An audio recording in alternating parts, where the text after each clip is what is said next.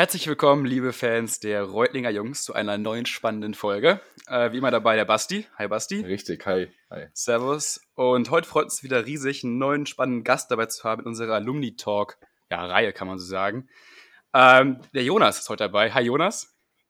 Moin Jungs. Servus. Hi. Und eigentlich Jonas ist der Startschuss für, ja sagen wir so, unser erster Unternehmensberater, wenn man so möchte. Also ein ganz neues, ja, ganz neue Insights. Also wir freuen uns sehr aufs Gespräch heute. Äh, vielleicht ganz kurze Infos über den Jonas, dass ihr auch wisst, wer das eigentlich ist. Der Jonas hat 2018 graduiert und hat den deutsch-irischen Link abgeschlossen. Er war so in der DCU. Äh, Dauer kommt noch eine Folge der Zukunft. Die haben noch, noch nicht gedreht, wird aber bald rauskommen, über den irischen Link. Richtig, ähm, stimmt. Und hat während seines Studiums schon bei verschiedenen Unternehmensberatungen äh, Praktika gemacht, Beispiel Capgeni Mini Consulting. Und ist heute bei EY Pathenon angestellt und seit fast zwei Jahren. Richtig, Jonas? Ein, ein Jahr und ein paar Monate, ja, richtig? Ein, ein Jahr und sieben Monate sind es inzwischen. Genau, in Hamburg. Genau, und heute ist er dabei. Ganz kurz vielleicht noch, ich habe Jonas in Madrid vor allem kennengelernt. Da waren wir beide auf einer Konferenz oder also vom IPBS-Netzwerk. Es war so, eine, ein Networking-Event. Äh, und da habe ich schon ganz viel mit ihm gequatscht über seine Arbeit und ich fand es super spannend, habe super viel gelernt auch schon. Also ich freue mich sehr auf die Folge heute. Äh, bevor es aber losgeht, nochmal ganz kurz zurückschrauben. Die ESB-Zeit, Jonas. Was war so das geilste Erlebnis, was du dann noch im Kopf so hängen hast von den zwei Jahren an der, ESB? E okay, okay. Also ähm, ESB, wahnsinnig viele extrem positive Erlebnisse und, und Erinnerungen. Aber ich glaube, nichts übertrifft die Relay 2018. Cool, ja. Was? Ja, ja ah, 2018, cool, in, meinem, in meinem letzten Jahr. Ähm, ich bin auch tatsächlich äh, recht begeisterter Fahrradfahrer und äh, auch im Vorfeld schon äh, fleißig trainiert und im Spinning gewesen und äh, darauf hingefiebert und dann ging es endlich los. Und ich glaube, das hat sich alles immer weiter zugespitzt und, und angehäuft und äh, hat sich dann irgendwie kanalisiert und entladen in der Einfahrt äh, bei, im Hafen von Borkum. Ähm, das, war ja. wirklich, das war unfassbar, wie wir da, wie ja. wir da eingefahren sind und alle haben, sind irgendwie ausgerastet. Also zumindest wir sind krass ausgerastet und auch ja. andere noch. Und ähm, das war wirklich, das war eins der krassesten Erlebnisse in meinem Leben. Da warst du zusammen mit dem Roger, ne? Auch dabei, mit, Roger, ähm, mit Linus, äh, mit Mauritz, Tizian, also waren viele, viele meiner besten Kumpels halt auch dabei und äh, deswegen war es eine unfassbare, eine unfassbare Zeit. Ja, an die, an die Einfahrt kann ich mich auch noch verschwommen zumindest erinnern. also an, an Details erinnere ich mich auch nicht mehr. Genau. Das war schon richtig cool damals, ja. Das war sehr nee, stark. Geil. Sehr cool. Ja, Jonas, ähm, vielleicht fangen wir mal noch äh, ein bisschen, oder beziehungsweise geben wir für, über dich noch eine insofern eine spannende Infopreis. Du bist, wenn ich das so sagen kann, einer der sportlichsten Typen, die ich so kenne, weil du irgendwie, also du machst nicht nur einen Sport richtig gut und du machst irgendwie gefühlt jeden Sport, den man dir so sagen kann, ah ja, das habe ich mal gemacht oder das mache ich auch parallel, so wie du jetzt gerade Fahrradfahren noch erwähnt hast. Weil ich weiß auch, dass du super begeisterter Wassersportler bist. Ähm, ja, das stimmt. Jetzt am, und jetzt am, äh, am, Wochenende auch wieder schön an der, an der Ostsee kiten warst, hast du gerade noch verraten. Ähm, würdest du sagen, dass du dich über das Sportliche immer so ein bisschen auch challengest? Also kommt vielleicht darüber auch so ein bisschen dein, dein Drang, dir so neue Challenges zu suchen? Ja, also ähm, ich glaube, man muss so ein bisschen differenzieren. Ich mache total gerne Sport. Ähm, bin ich der krass sportlichste Mensch aller Zeiten? Ich, äh, I think not. Ja, ähm, ich chill auch gerne mal so, so einen Nachmittag zu Hause und äh, hau mir eine Tüte Chips vorm Fernseher rein. Äh, und, und natürlich, ich mache total gerne Sport, auch gerne irgendwie so mehr oder weniger außergewöhnliche Sportarten. Ich bin da so ein bisschen reingerutscht äh, ins Segeln und Kitesurfen und so weiter.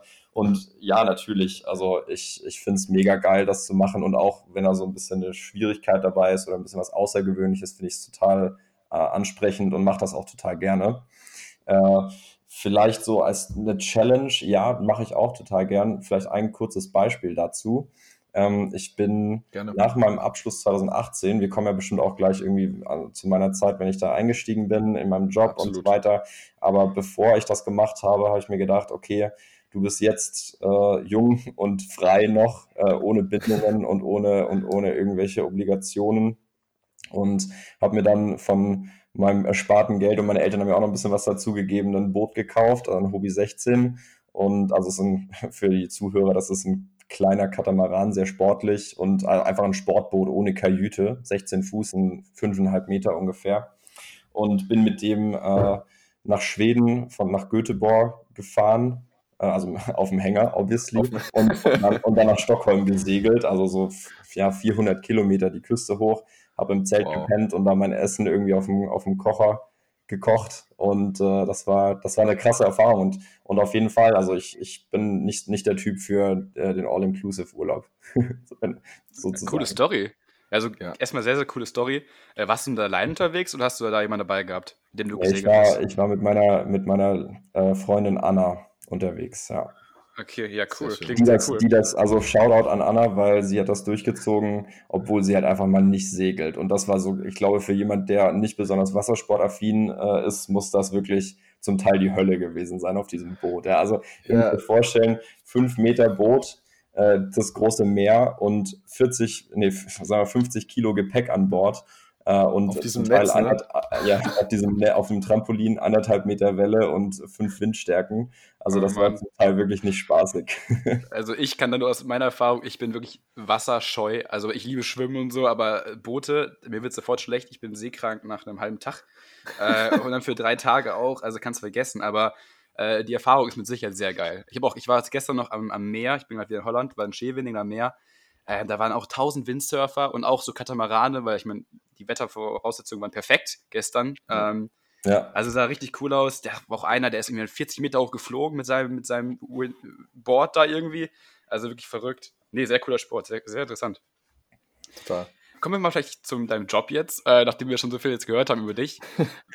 Warum hast du dich damals dafür entschieden, in diese Schiene zu gehen? Managementberatung, Beratung. Was macht das aus für dich? Also, was inspiriert dich dabei? Ja, äh, sehr gute Frage. Also letztlich, ähm, was hat mich dazu bewogen? Äh, ich konnte noch nie so richtig klar einordnen, äh, wo meine Stärken, also vielleicht schon, ich, ich weiß schon, wo meine Stärken sind. Allerdings wusste ich jetzt nie genau, in welchem Unternehmensbereich, also sagen wir mal Finance, Accounting, äh, Marketing etc., ich genau ja. hin möchte. Ich, ich wollte immer äh, Generalist bleiben, ich wollte immer Einblick in viele verschiedene Abteilungen, viele verschiedene Branchen und auch verschiedene Unternehmen bekommen. Und äh, ja, Unternehmensberatung ist einfach die Option gewesen, die mir das alles ermöglicht hat. Äh, und darüber hinaus mit ausgezeichneten Karrierechancen, einem attraktiven äh, Modell und der Möglichkeit, sehr, sehr, sehr viel zu lernen in kurzer Zeit. Ja, klar, okay, macht cool. Sinn, ja. Du bist jetzt, wenn wir vielleicht nochmal kurz auf deine Strategieberatung, in der du ja bist, äh, zu sprechen kommen, weil die sich ja vielleicht so ein bisschen abhebt auch. Also der Name EY steckt ja schon mit drin, aber es ist ja nicht äh, die klassische EY-Beratung, sondern Parthenon. Ja. Wie, vielleicht für die Zuhörer draußen, wo besteht der Unterschied genau? Mhm. Ja, sehr gute Frage. Werde ich auch total häufig gefragt. Ähm, vielleicht muss ich da ein bisschen ausholen. Ich habe 2017 ein ähm, Praktikum in der äh, Managementberatung gemacht, die hieß äh, OCNC äh, OCNC Strategy Consultants. Und ich habe da ein dreimonatiges Praktikum absolviert, fand es mega geil. Das ist eine kleine Boutique gewesen, die wirklich Top-Strategie-Themen äh, gemacht hat. Und äh, habe da mein Praktikum gemacht, fand es total cool und äh, habe dann im Anschluss ans Praktikum auch ein Offer bekommen für Fulltime nach meinem Bachelorabschluss und habe das gerne angenommen. Und ein halbes Jahr später hat mich der Partner angerufen oder ein Partner angerufen und gesagt, hey, ähm, so sieht's aus, wir werden von EY übernommen, beziehungsweise wir werden gemerged oder wir mergen mit EY und bilden innerhalb von EY die ähm, strategische Speerspitze in Anführungszeichen. Das bedeutet, wir behandeln weiterhin unsere Themen. Wir, wir haben äh, eigene Offices, wir haben ein eigenes Recruiting, äh, wir haben, wir haben, ja, wir sind relativ autonom in unserer Arbeit. Wir sitzen äh, hauptsächlich mit uns selber auf dem Projekt. Das heißt, es gibt kein Cross-Staffing oder sowas. Und äh, das ist eigentlich sind so die, die, Kern, die Kernthemen. Also wir machen weiter unsere, unsere Top-Strategieberatung, aber sind unter dem Dach, unter dem Schirm von EY. Äh, natürlich mit den dazugehörigen äh, Skalenvorteilen. Also du hast natürlich mit EY hast du einen unfassbar starken mhm. Partner im, im Rücken, der, ja. äh, ich, ich habe keine Ahnung, wie viele hunderttausend Mitarbeiter äh, global hat, ein unfassbares Netzwerk. Also egal, das ist wirklich so eine Sache, die fand ich total faszinierend. Egal, was für ein Projekt du machst, irgendwo mhm. auf der Welt gibt es jemand von EY, der sowas schon mal gemacht hat. Und den kannst mhm. du anrufen. Und das ist total stark. Okay, cool. Wie, wenn ich da kurz einhaken darf, wie funktioniert die Vernetzung dann da? Also, beziehungsweise habt ihr da so ein internes Tool, über das ihr die ganzen Projekte gerade äh, alle abrufen könnt, dass du einfach siehst, okay, da genau für dieses Projekt, der sitzt gerade in, weiß ich nicht, Washington. Ähm, okay, da kriege ich den Kontakt her oder wie, wie seid ihr da vernetzt? Wie kann man sich das vorstellen? Ja, also ich sag mal, ähm, Knowledge Management ist in einer großen Firma immer total wichtig, äh, weil sonst, sonst versickert dieses Wissen, ja, und dieses ja. Wissen bleibt ungenutzt. Ähm, wir haben bei, bei EY gibt es ein internes, äh, eine interne Plattform, ein internes Netzwerk, das heißt Discover, und da kannst du, musst du nach Projektabschluss wird da, werden da eben die, wird da eben das Credential eingetragen. Das bedeutet, du sagst, okay, das und das Thema, äh, das und äh, die und die Branche etc. Und, und so kannst du das über eine relativ komfortable Suchfunktion dann auch wieder aufrufen, genau. Ja, ja. Okay, super. Das ist aber auch ein riesen Vorteil, wenn man das Wissen dann teilen kann, dass es nicht irgendwie verloren geht und so, du gerade schon gesagt hast.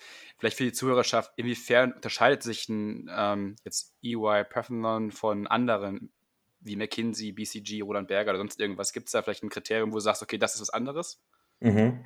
Also es gibt, es gibt äh, verschiedene Kriterien. Zunächst mal die Größe. Also wir haben in äh, Global haben wir 1500 äh, EY Parthenoner, 1500 Kollegen. Äh, das bedeutet, wir sind eine Boutique, ganz klar. Also wir sind mhm. kein McKinsey, kein BCG. Äh, BCG hat in Deutschland mehr Leute als wir weltweit. Ja, und zwar deutlich. Ähm, das hat Nachteile. Das hat aber auch Vorteile, ähm, weil wir ganz einfach unsere, unsere Brand in unseren Themen extrem spitz positionieren können. Das bedeutet, wir haben, wir sind die Experten für das Thema XY in Branche XY und, und können da dann natürlich aber auch mit den Großen mithalten und, äh, und, und äh, überbieten die auch. Also ganz klar. Ja. Ähm, was ein weiterer Vorteil ist, der ist für mich total wichtig. Für mich spielt das Thema Work-Life-Balance einfach eine riesig, riesig große Rolle. Und aus meiner Erfahrung und von dem, was ich weiß, sind wir einfach die Beratung, die das am humansten äh, durch, durchbringt in dieser doch sehr arbeitsintensiven Branche. Mhm. Äh, also wir haben verschiedene, wir haben verschiedene Maßnahmen, verschiedene Modelle, mit denen wir die Arbeitsauslastung äh, testen, messen und, äh, und eben dann aktiv gegensteuern, wenn das zu viel wird vielleicht ganz kurz einhaken. Ich finde das ein super Thema, Work-Life-Balance, auch noch auf meiner, auf meiner Struktur habe ich noch aufgeschrieben als Thema für diesen Podcast, weil es ist ja so ein Vorurteil bei Beratung, dass du quasi einfach, wenn du einmal den Schritt reingemacht hast, dann nicht mehr rauskommst und eigentlich nur noch mhm. arbeitest. Also so 80 ja. Stunden Wochen, 90 Stunden Wochen. Das hört man ja relativ häufig. Was denkst du denn darüber, auch mit deiner äh, Erfahrung jetzt ähm, in deiner Company? Was mhm. denkst du darüber und, und, vor allem auch, wie hast du das gehandelt? Das finde ich auch ja. ganz spannend. Ja.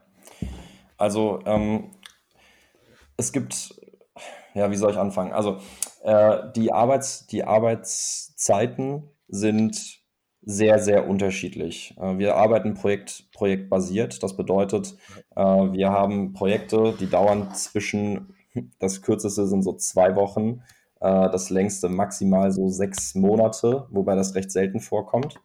Mhm.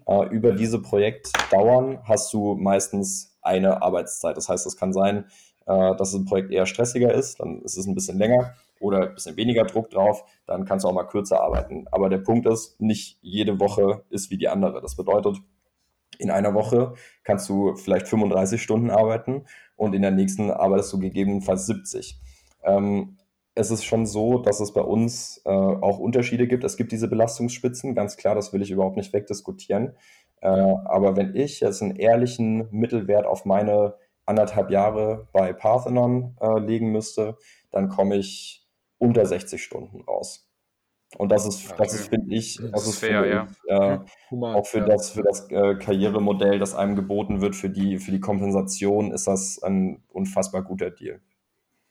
Das, ist, das passt auch eigentlich ganz gut so zu dem Image, würde ich mal sagen, weil allein wenn man auf die, die Website einfach mal geht von, von EY Parthenon, fand ich es ganz spannend eigentlich.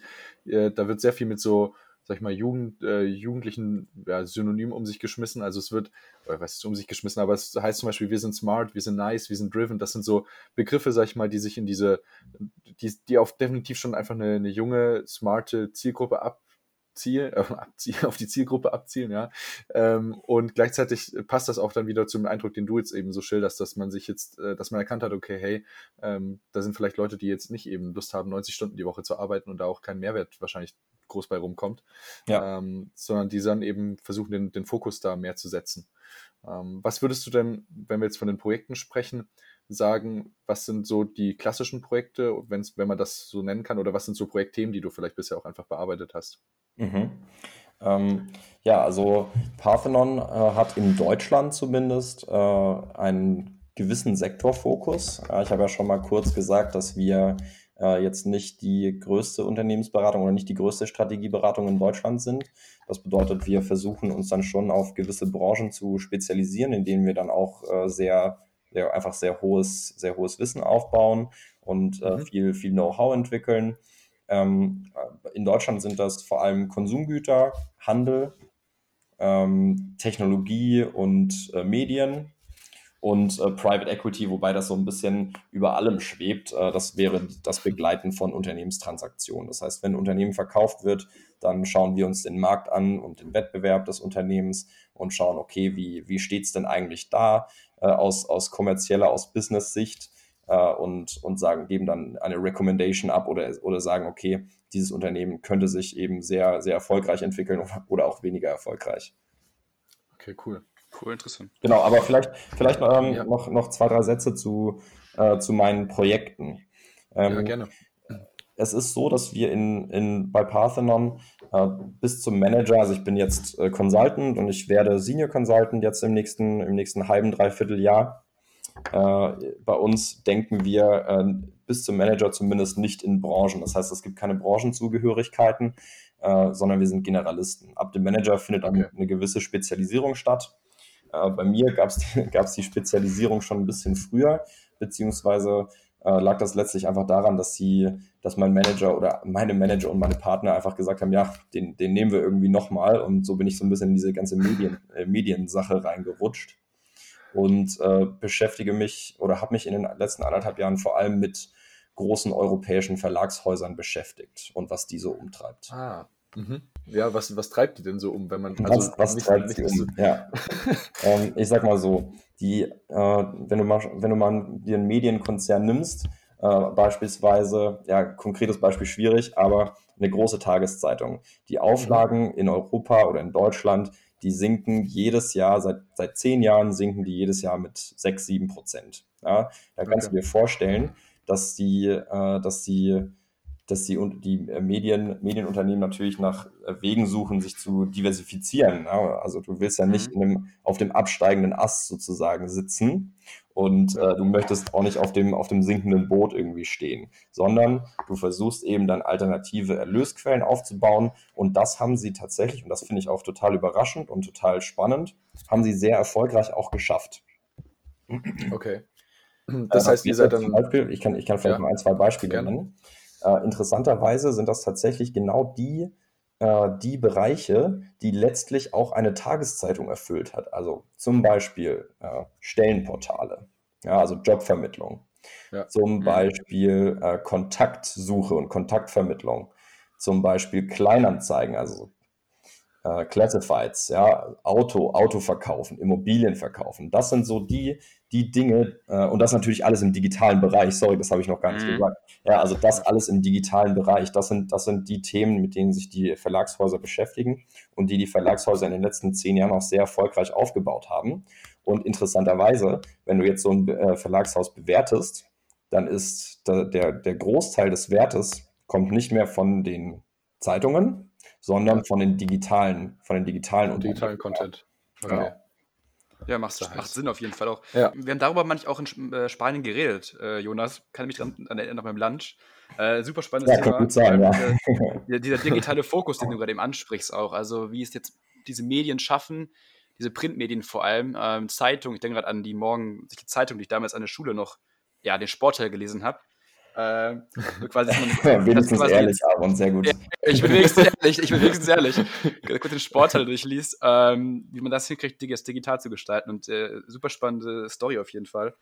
Ähm, wie lange dieses Projekt, ist es noch am Laufen oder bist du damit jetzt auch dann schon wieder durch? Oder wie ist dieses Projekt Zyklen bei dir? Wie war das so in der Vergangenheit? Äh, Projektzyklen. Also ich hatte verschiedene, verschiedene Projekte in dem Bereich, die sich alle mehr oder weniger mit dieser äh, mit dieser Transformation okay. beschäftigt haben. Ja. Also, und zwar an verschiedenen Punkten. Also zum Teil ging es dann darum, okay, welche, ähm, welche Vertriebspotenziale stecken denn eigentlich noch in den klassischen Printanzeigen in mhm. der Tageszeitung? Äh, aber es gibt natürlich auch Right-Sizing bzw. Downsizing-Themen, wo du einfach schauen musst, okay, ich habe mir hier vor 20 Jahren, habe ich mir hier einen riesigen Apparat aufgebaut, äh, weil, weil die Kohle einfach reingeflogen ist, ja, weil du eine Menge Geld verdient hast mit einer Tageszeitung. Und ja. wenn du jedes Jahr 10% von deinem Umsatz verlierst, dann kannst du dir ausrechnen, dass du in fünf Jahren nicht die gleiche Mannstärke noch haben kannst, beziehungsweise mhm. brauchst. Und, und da musst du dann natürlich gucken, wo du, wo du die Potenziale holen kannst, also wo du, wo du letztlich Kosten einsparen kannst. Wobei das, wobei das überhaupt nicht der Fokus unserer Arbeit ist. Also wir beschäftigen uns hauptsächlich mit Wachstumsthemen. Ja, coole. Themen. Ich finde es super spannend, dass du, dass ihr auch so zukunfts, äh, zukunftsorientiert denkt. Ähm, das finde ich auch an sich, also finde ich auch für mich später mal spannend. Ich will auch sowas da machen. Ich will ein Thema arbeiten, die irgendwie in der Zukunft spielen ähm, und wirklich, keine Ahnung, jetzt nicht irgendwas Sachen machen, wo du sagst, okay, das könnte, das braucht kein Mensch. Ich glaube, mhm. solche Themen, die du quasi dann wirklich anpackst, die werden, die sind wichtig. Ähm, und dass du, dass du richtiger Input, da wird ein richtiger, ja, also jetzt super so spannend. Ein die, die Zukunft mitgestalten, ja. Absolut. Ich würde mal ganz genau, kurz mal ja. fragen, auch bei dem, ähm, ja, ich sag mal so, diese Aufstiegsstrukturen bei Beratung. Ähm, wie sieht das da aus? Also du steigst als Junior Consultant ein oder als Consultant und wie steigst du dann auf und welche, ja, wie, wie geht das? Wie läuft das ab? Ja, sehr guter Punkt. Ähm, bei Parthenon ist es so, du steigst entweder als Associate Consultant oder als Consultant ein. Als Associate steigst du ein mit Bachelorabschluss, als Consultant mit Masterabschluss. Ähm, aufgrund der Double Degree Nummer bei unserem, bei unserem Abschluss konnte ich so ein bisschen, hatte ich so ein bisschen eine gute Verhandlungsposition, weil wir auch bei anderen Unternehmensberatungen eben nicht als Bachelor-Absolventen einsteigen, sondern eben ja. drüber. Äh, das war ganz cool. Das heißt, ich, ich bin irgendwo äh, dazwischen eingestiegen und äh, nach zwei Jahren bist du typischerweise zum Senior Consultant befördert. Und äh, nach. Ist ja, das, ist das fix? Ist das, ist das safe oder ist das nach Leistung? Ja. Oder wie ist das? Also Leistung spielt, spielt eine große Rolle, das ist klar. Also ähm, unser, ganze, unser ganzes Berufsbild beruft, äh, basiert letztlich auf, ja. auf, auf äh, guter Leistung. Ähm, ja. es, es ist so, dass du gewisse Leistungsziele natürlich erfüllen musst, um die, um die Beförderung zu bekommen. Allerdings äh, die, die äh, Zeiträume, die ich jetzt genannt habe, äh, beziehen sich auf ein On-Track, also normales, no, normal, was unsere Ansprüche natürlich immer angeht, äh, ja. normales, normales Entwicklungsverhalten, genau. Okay, cool. Dann schreiben Sie quasi aufsteigen zum nächsten äh, Stage und dann geht es mal höher und höher und immer höher. Okay, genau. Verstehe. Typischerweise bist du, dann, bist du dann nach ja, drei, die allerschnellsten und die meisten so nach vier Jahren bist du dann Manager und hast dann deine eigenen, äh, deine eigenen kleinen Teams oder deine eigenen Teams. Die sind bei uns typischerweise zwischen ein und fünf, sechs Beratern. Es gibt aber auch größere Teams.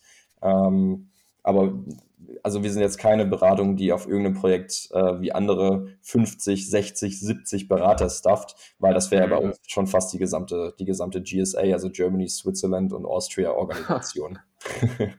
Okay, verstehe, ist cool. Ja, ist, das, ähm, ist das für dich auch, sag ich mal, jetzt ein Ziel noch für die nächsten Jahre, dass du sagst, äh, Mensch, die Position würde ich gerne noch haben? Oder steht das bei dir gar nicht so im Vordergrund, dass du sagst, Positionen sind mir jetzt eher unwichtig, du willst eher jetzt in dem Sinne für dich persönlich was, persönlich und beruflich was dazulernen? Mhm. Also ähm, ich kann jetzt nicht sagen, okay, beziehungsweise das kann man sowieso nicht sagen in einem Feld, das so kompetitiv ist und so anspruchsvoll wie die Unternehmensberatung. Da wird, wirst du von niemandem hören, okay, ich mache den Partner. Ähm, ja. Schlicht und einfach, weil es auch, also ich sag mal, ähm, von 100 Leuten, die anfangen, wird einer Partner oder zwei. Das heißt, du hast da eine, eine sehr starke Selektion natürlich. Ähm, aber ich, ich würde nicht, ich würde jetzt nicht sagen, okay, ich, ich mache den Manager definitiv oder so. Für mich äh, steht jetzt erstmal im Vordergrund, dass ich mich äh, auch, was mein Studium angeht, nochmal weiterbilden möchte. Ich habe ja schon erwähnt, dass ich mhm. bisher nur den Bachelorabschluss habe, also einfach ESB, e IMX Double Degree, zwei Bachelorabschlüsse. Und ich finde mich zwar mit denen sehr gut aufgestellt, allerdings äh, ist es doch irgendwie auch für die Karriere wichtig, dass man den Masterabschluss hat und den mhm. plane ich auch zu erwerben. Und zwar nächstes, nächstes Jahr im Sommer möchte ich dann in den Educational Leave gehen und äh, für ein Jahr den, den Masterabschluss eben Vollzeit machen. Das heißt, das wird von EY unterstützt? Das wird von, das wird von Partnern unterstützt. Wir haben da ein, äh, ein Modell, mit dem ich einen gewissen Teil meines Gehalts ansparen kann und dann von der Firma eben entsprechend noch weiter unterstützt werde. Also letztlich, äh, ja, ich sag mal, 70 Prozent, 80 Prozent von so einem Top-MBA äh, kriegst du dadurch finanziert. Was natürlich total attraktiv ist für mich. Ja, ja. Ähm, kurze Frage dazu. Nach deinem Bachelor damals, war für dich klar, dass du gesagt hast, okay, ich will jetzt arbeiten, ich will jetzt Karriere machen quasi, äh, den Master mache ich später mal, oder hast du gezweifelt? Also warum hast du dich jetzt echt für den Jobeinstieg nach dem Bachelor entschieden? Ähm, weil okay. da bin ich auch gerade, haben wir auch mit unseren Gästen schon oft darüber gequatscht, mache ich einen Master jetzt, mache ich erstmal einen Bachelor und arbeite dann. Ähm, was ist deine Erfahrung damit?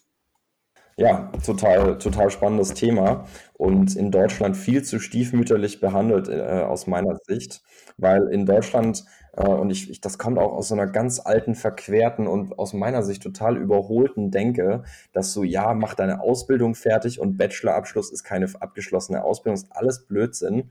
Ähm, aus meiner Sicht ist das total, äh, total hilfreich und bringt dich total weiter, wenn du zwischen diesem akademischen äh, Input, den du bekommst, einfach mal ein mhm. bisschen siehst, wie es draußen abläuft, weil, weil das, das hilft dir, das Ganze so ein bisschen in Perspektive zu setzen und, ja. und äh, letztlich ebnet das dir den Weg für weiteren akademischen Erfolg, weil du ganz genau weißt, okay, das, was ich hier lerne, das ist A, entweder irgendwie total wichtig und bringt mich weiter, weil es irgendwie, äh, weil es irgendwie auch das ist, was für mich jetzt un unsere Kunden auch umtreibt.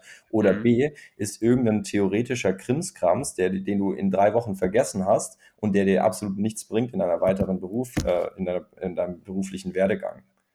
Ja, nee, ja. coole Punkte, ja. Das, machen, das machen ist absolut, ja, das, und das, ist, das war zum also Beispiel auch so ein Punkt, wo ich jetzt, ich kann das wirklich, ich kann das wirklich nur, äh, nur empfehlen. Für mich war das äh, genau das Richtige, das zu tun. Also ich hatte auch, ja. ehrlicherweise nach vier Jahren hatte ich keinen Bock mehr auf Studieren. Ja? Ich, hatte, ja. ich hatte da jetzt irgendwie Blut geleckt in den Praktika und, und fand das total spannend, wie viel Verantwortung man da übernehmen kann. Und, und ja, natürlich der finanzielle Aspekt ist auch total attraktiv.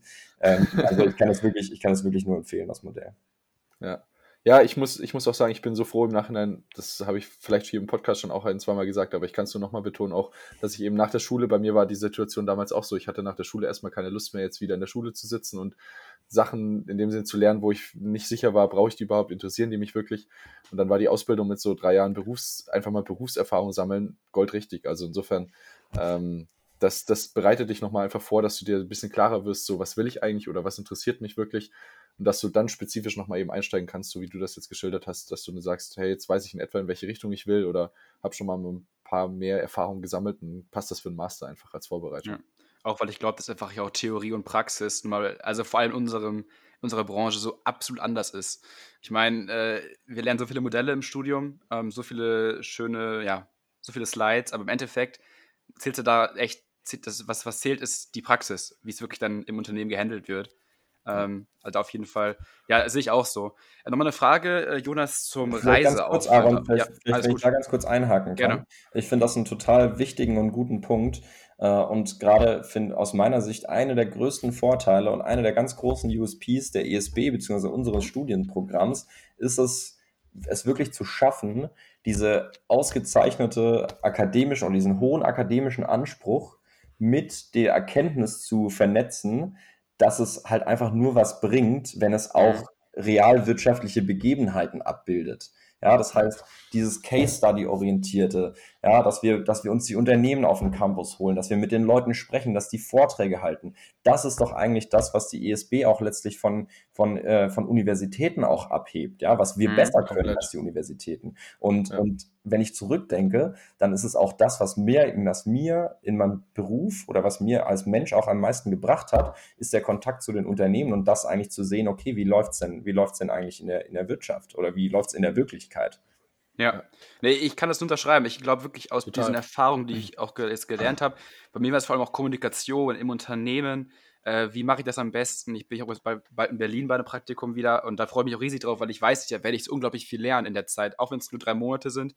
Ähm, das Wissen, was ich da mitnehmen werde, werde ich mit Sicherheit, also das ist, ist mehr wert als ein ganzes Semester eventuell an der Uni, ja, wo ich äh, in Anführungszeichen Bulimie lernen manchmal machen muss quasi, äh, mir quasi voll Klausuren das Wissen ja reinfressen muss und dann es eigentlich eventuell nie wieder brauchen werde. Aber so kann ich eben die Erfahrung oder meine Praxis oder einfach das Wissen, was ich habe, nutzen in der Praxis und dadurch lernen. Also sehr gute Punkte, finde ich wichtig, äh, das mal hervorzuheben, glaube ich. Ähm, Absolut. Allein diese ESB-Mentalität, äh, ich glaube, oder beziehungsweise das ist das, glaube ich, was es ausmacht, diese ESB-Mentalität, dass du eben hier überall Leute hast, so wie wir jetzt auch eben, die den Sommer nicht sagen, na, jetzt habe ich Semesterferien, Hauptsache Semesterferien, ja. sondern die dann eben sagen, hey, äh, ich habe jetzt zwar im Studium irgendwie meinen, meinen theoretischen Part abgehakt, aber dann gehe ich jetzt trotzdem nochmal raus und gucke mir das in, in Wirklichkeit an und bereiche mich da nochmal, weil so und so viele andere Unter Universitäten da sind die Leute halt so eher vielleicht eingestellt. Ich will das jetzt nicht über den Kamm stellen, aber so nach dem Motto, jetzt habe ich eben, ja, wie ich es gerade gesagt habe, meinen, meinen Semesterpart abgehakt. Das, ich habe gelernt, was ich lernen muss. So, jetzt, jetzt warte ich erstmal ab. So. Mhm. Ja. und Basti, das Tolle daran ist ja, dass äh, bei uns sind wir als Studenten in einer total komfortablen äh, Situation. Also ich will nur mal erinnern, äh, dass sich die Leute an anderen Hochschulen, an anderen Universitäten halt jedes Praktikum selber suchen müssen und jedes Unternehmen auf jedes Unternehmen zugehen. Wir haben einfach zwei Firmenmessen, wo die, wo mhm. total spannende und interessante Unternehmen auf den Campus kommen äh, und ja. du mit den Leuten ins Gespräch kommen kannst und, und du kriegst einfach so viel Unterstützung äh, und diese und die festen Praktikumsphasen. Also das ist wirklich, äh, muss ich sagen, einer der Riesenvorteile und das, was mir an der ESB äh, auch nachhaltig jetzt in Erinnerung bleibt, als total positiv. Ja, coole Punkte. Ja, vielen ja. Dank schon mal für Insights. Nochmal eine Frage an dich, Jonas, weil ich es auch spannend finde und auch nochmal so ein Vorurteil ist, äh, der Reiseaufwand. Ähm, wie ist wie da bei dir aus? Also ich können aktuell gering, aktuell sehr gering, aber okay, aber jetzt sagen wir mal, wenn Covid nicht wäre, ähm, bist du so viel unterwegs, dass du nicht mehr weißt, wo du gerade wohnst, oder ist es doch noch moderat und man kann es also man kann es aushalten? Wie ist das da bei dir? Mhm. Also ähm, ja, wie gesagt, im Moment reisen wir reisen wir überhaupt nicht und irgendwie merken wir gerade alle, dass du so ein Projekt auch über Teams und auch virtuell machen kannst. Es mhm. gibt so ein paar Sachen, die sind, sind, neu und die sind anders, aber es ist alles möglich und machbar. Deswegen bin ich mal gespannt, inwiefern sich äh, ja unsere Branche dadurch vielleicht sogar verändern könnte. Äh, man weiß es nicht, ja, bin ich mal sehr gespannt. Aber grundsätzlich ist es natürlich schon so, dass wir als Unternehmensberater äh, eng am Kunden arbeiten wollen und deswegen typischerweise von Montag bis Donnerstag eben beim Kunden auch vor Ort sind. Äh, das heißt, die Montagmorgende sind recht ekelhaft bei mir äh, oft nehme ich den Flieger irgendwie um sieben oder um ja, 6.40 Uhr geht so ein ganz legendärer Flieger nach Düsseldorf. Äh, da stehe ich dann um kurz vor vier auf. Das heißt, Montagmorgen ist wirklich dann eine Qual. Äh, am Donnerstag geht es dann irgendwie nachmittags nach Hause, so um fünf ungefähr. Nehmen wir dann den Flieger, um acht bin ich dann meistens daheim.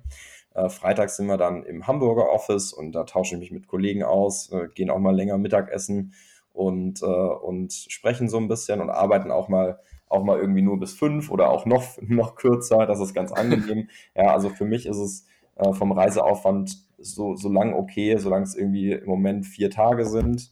Ähm, aber typischerweise ist es schon auf Projekt jede Woche. Okay. Jede Woche unterwegs. Ja. Gut, gut zu wissen. Vielleicht äh, kommen wir nochmal sozusagen ein bisschen äh, über, überfassend über das ganze Consulting-Thema. Was sind denn so diese die größten Learnings, würde ich, die du vielleicht nennen würdest, äh, die du jetzt aus dieser Berufszeit rausgenommen hast? Also wir hatten ja schon so ein bisschen ESB-Zeitmitnahme, aber jetzt so speziell bei aus deiner Consulting-Zeit. Mhm. Ähm, ja, die größten Learnings. Äh, frag nach. Das ist für mich so das Allerwichtigste und ähm, es ist überhaupt kein Problem, irgendwas nicht zu wissen. Äh, mhm. wir sind ähm, ein Unternehmen, wo so eine Nachfrage und so, das wird niemals irgendwie missbilligend quittiert, sondern das ist immer irgendwie eine Möglichkeit für den anderen, äh, sich auch nur selber nochmal zu challengen, ob er es denn wirklich verstanden hat. Ja, weil irgendwie man versteht nichts besser, als wenn man es jemand anderem erklärt. Und also das ist so eine Sache, traut euch irgendwie nachzufragen.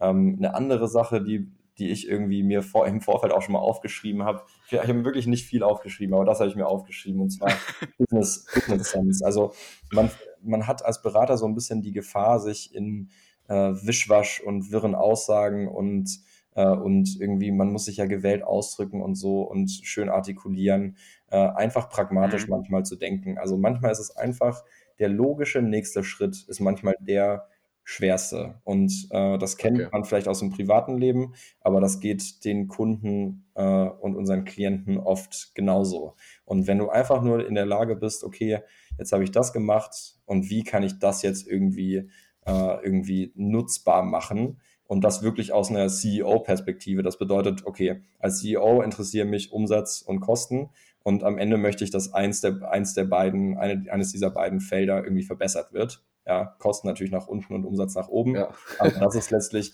das ist letztlich die Sache, äh, wie, wie kann ich das, was ich jetzt gelernt habe in meinen Analysen, wie kann ich das letztlich gewinnstiftend für meinen Klienten einsetzen? Hast du da vielleicht auch ein paar Erfahrungen, die du teilen kannst? Also ähm, vielleicht irgendwelche Fehler, die du, die du mal gemacht hast, äh, irgendwelche Sachen, die dir einfallen, das war damals nicht gut, äh, das weiß ich mhm. jetzt besser. Ja, also äh, ein spannendes Thema vielleicht. Ähm, jetzt muss ich ganz kurz nachdenken, wie war das denn noch? Also wir waren in äh, Österreich und haben für ein großes österreichisches Verlagshaus gearbeitet und mhm. äh, waren da in Wien vor Ort und ich habe, ja, wie war das? Also wir haben Vertriebspotenziale angeschaut. Das heißt, wir haben uns angeschaut, äh, wie gut die Leute, die Vertriebler Anzeigen verkaufen. Also basically hast du die Vertriebler, hast eine Vertriebsmannschaft und die gehen raus zu den großen Kunden, zum Beispiel, ja, wirklich nur beispielhaft Coca-Cola, schreiben die an und sagen, okay, wir können hier eine Anzeige schalten, wollt ihr das machen, ja oder nein? Mhm. So. Und dann haben wir uns einfach nur die Entwicklung mal gezogen über fünf Jahre und haben einfach mal geschaut, okay, wie hat sich denn, wie haben sich denn diese Vertriebler, wie haben sich die Key Accounts entwickelt? Und dann hatte ich diese Liste und habe irgendwie gedacht, okay, hey, cool, hier, äh, ich habe fünf Kunden identifiziert, die haben ein Vertriebspotenzial, irgendwie, dass der Vertriebsumsatz um 80 Prozent eingebrochen in den letzten fünf Jahren. Äh, total crazy. Aber das bringt nichts, solange du damit in, deinem Elfenbeinturm hockst und, und das weißt, aber das muss raus in die Organisation. Und letztlich das actionable zu machen, also letztlich zu versuchen, okay, jetzt weiß ich das, wie setze ich das in, in was um, was das Unternehmen besser macht, was das Unternehmen voranbringt, das ist so der, der Knackpunkt gewesen. Und was es letztlich war, ist es ganz simpel, einfach eine Liste von Kunden, die in den letzten fünf Jahren mehr als x Prozent von ihres Umsatzes verloren haben und die werden jetzt nochmal abtelefoniert von den Vertrieblern und dann kommt ein Potenzial von x Millionen raus, ja, und das war letztlich das Outcome des Ganzen. Okay, cool, ja, spannend. Danke, danke an der Stelle nochmal an meinen Manager, der mich da, der mich auf diese, auf diese kleine Begebenheit aufmerksam gemacht hat. Ja, liebe Grüße an der Stelle. Ja. ja, eine Frage, Jonas, auch nochmal ganz spannend, die ich ganz, ganz, ganz cool finde wenn du jetzt von den ganzen ja, Projekten redest, von den ganzen ähm, Outcomes, ist es für dich auch immer erfolgreich gewesen? Hast du auch mal Projekte gehabt, wo du sagst, okay, das war jetzt richtig, also nicht gut, ich habe es nicht scheiße gesagt, äh, aber das war jetzt wirklich, das, das lief gar nicht. Äh, ja, ganz großes Dilemma und, und was, ich habe daraus aber viel gelernt. Hast du das auch gehabt in der Vergangenheit und wie bist du damit umgegangen? Ja, also ähm, ich glaube, da muss man ein bisschen differenzieren. Ich glaube, auf global-galaktischer Projektebene ähm, hat mein Handeln auch jetzt nicht den Impact, der alles zerstören könnte. Also ja, vielleicht schon, aber wenn, dann ist mir das noch nicht passiert, zum Glück. Okay. Ähm, ja. natürlich, natürlich macht man Fehler, klar. Also äh, ich habe eine Menge Fehler gemacht in den letzten anderthalb Jahren und daraus eine Menge gelernt. Ähm, vielleicht wieder zu diesem österreichischen Medienkonzern. Ähm, da haben wir auch ein Kostenthema gehabt. Das heißt, wir haben uns angeschaut, okay, äh, wie viel wie viel äh, Umsatz machen die, was kostet was bleibt übrig, so mehr oder weniger. Und mhm. das klingt erstmal ganz einfach, aber wenn das plötzlich äh, zehn verschiedene Unternehmen sind, die alle eigene äh, Kostenrechnungen haben und alle eigene Abrechnungszyklen etc. und du die alle konsolidieren musst, dann wird das eine harte Aufgabe für jemanden, der gerade irgendwie fünf Monate im Job ist. Ja, und so ging es mhm. mir letztes Jahr. Und das war meine Aufgabe und ich hatte wirklich lange, harte, anstrengende Nächte äh, und habe das versucht.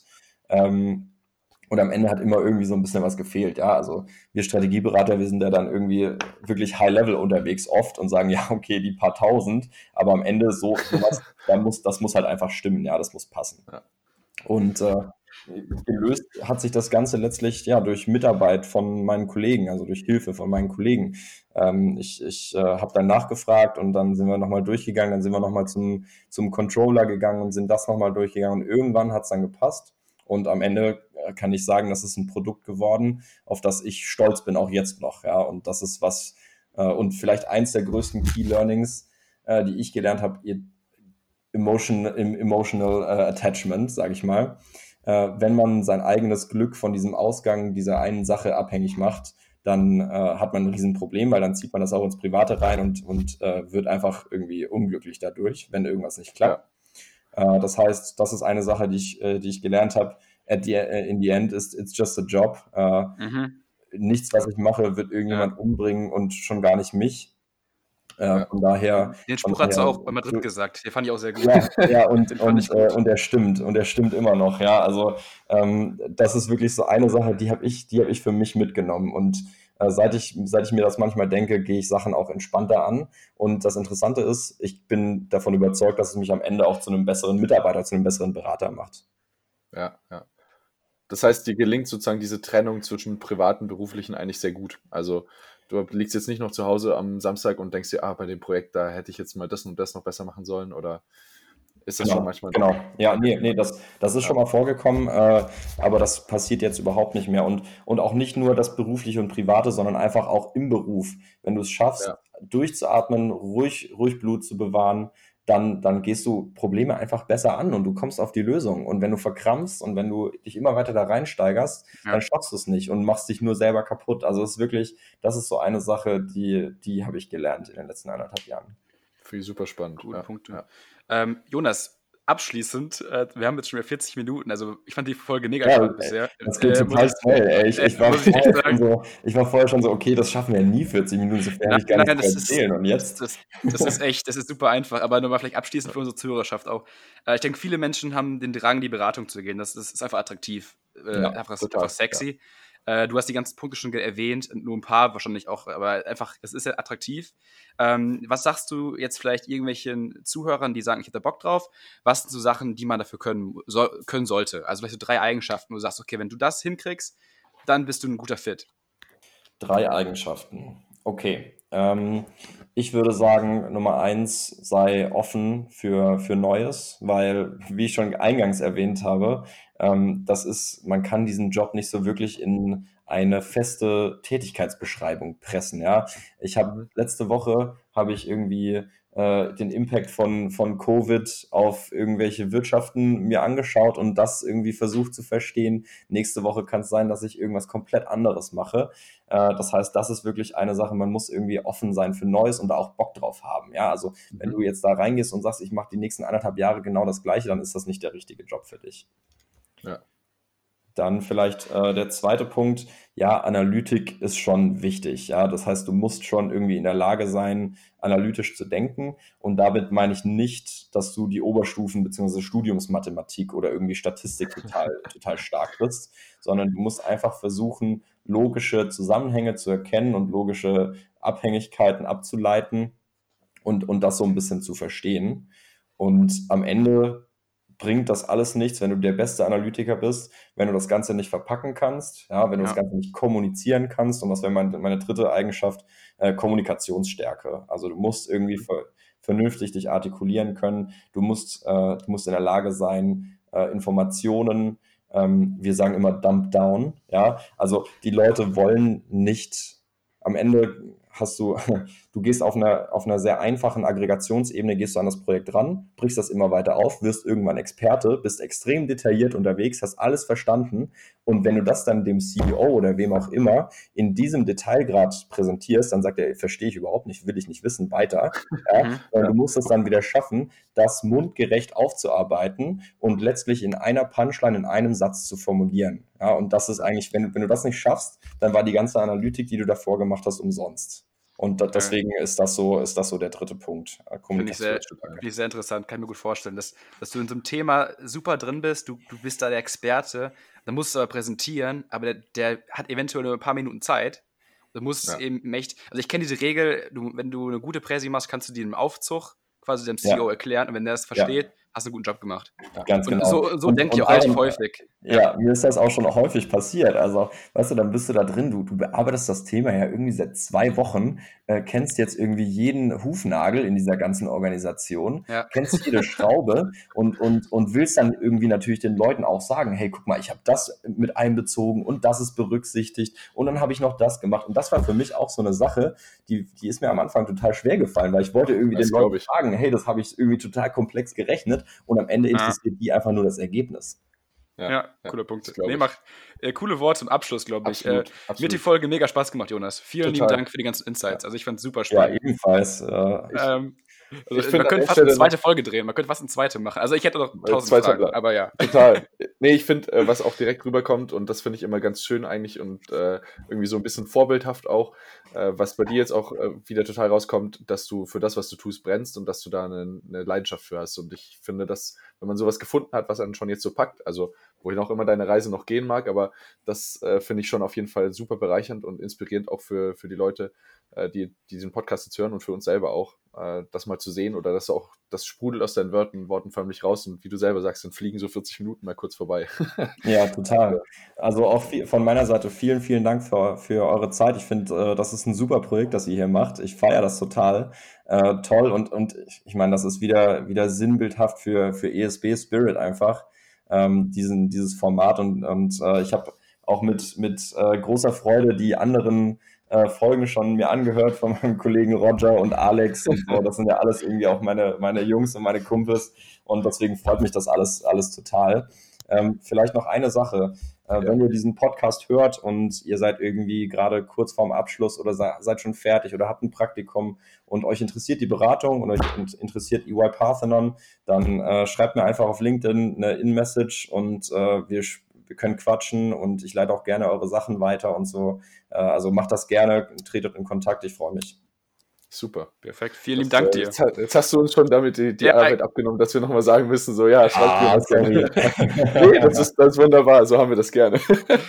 Alles klar. Dann würde ich sagen, Super. machen wir jetzt hier einen Schluss und ja. äh, vielen lieben Dank fürs Zuhören und dann sehen wir uns nächste Woche wieder. Genau. Alles, Alles klar, Jungs.